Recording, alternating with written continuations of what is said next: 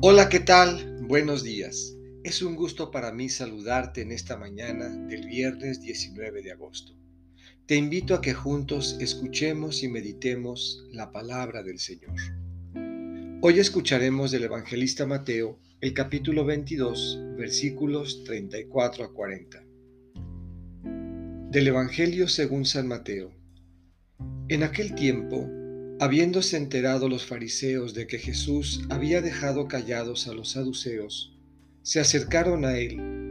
Uno de ellos, que era doctor de la ley, le preguntó para ponerlo a prueba. Maestro, ¿cuál es el mandamiento más grande de la ley? Jesús le respondió, Amarás al Señor tu Dios con todo tu corazón, con toda tu alma y con toda tu mente. Este es el más grande y el primero de los mandamientos. Y el segundo es semejante a este. Amarás a tu prójimo como a ti mismo. En estos dos mandamientos se fundan toda la ley y los profetas. Esta es palabra del Señor. Meditemos.